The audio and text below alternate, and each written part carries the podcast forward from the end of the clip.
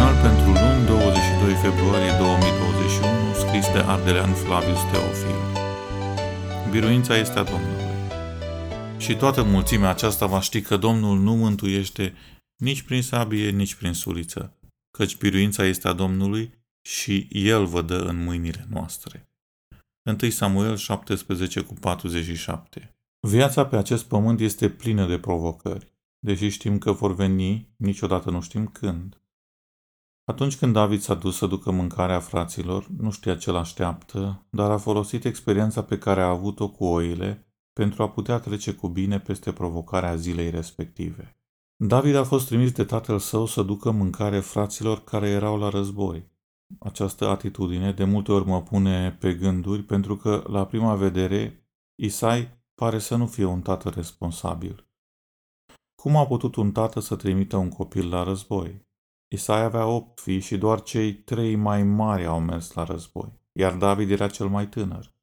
Atunci de ce tatălui David nu l-a trimis pe fiul mai mare la război? De ce l-a trimis tocmai pe cel mai mic?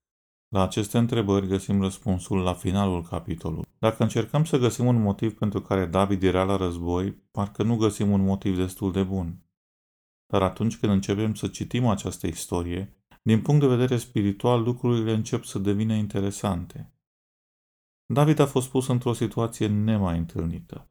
Nu cred că în dimineața respectivă s-a gândit că avea să lupte cu un uriaș de aproximativ 3 metri. Dar când a văzut că domnul era batjocorit, n-a putut să stea liniștit. Trebuia să facă ceva. David s-a dus, s-a încrezut în Domnul și a arătat tuturor puterea lui Dumnezeu. Atunci când vedem finalul acestei istorii, ne dăm seama că Dumnezeu conduce totul. Deși la început vedem un tată care aparent nu procedează cum trebuie, la final vedem cum Domnul binecuvântează un popor datorită credinței unui copil.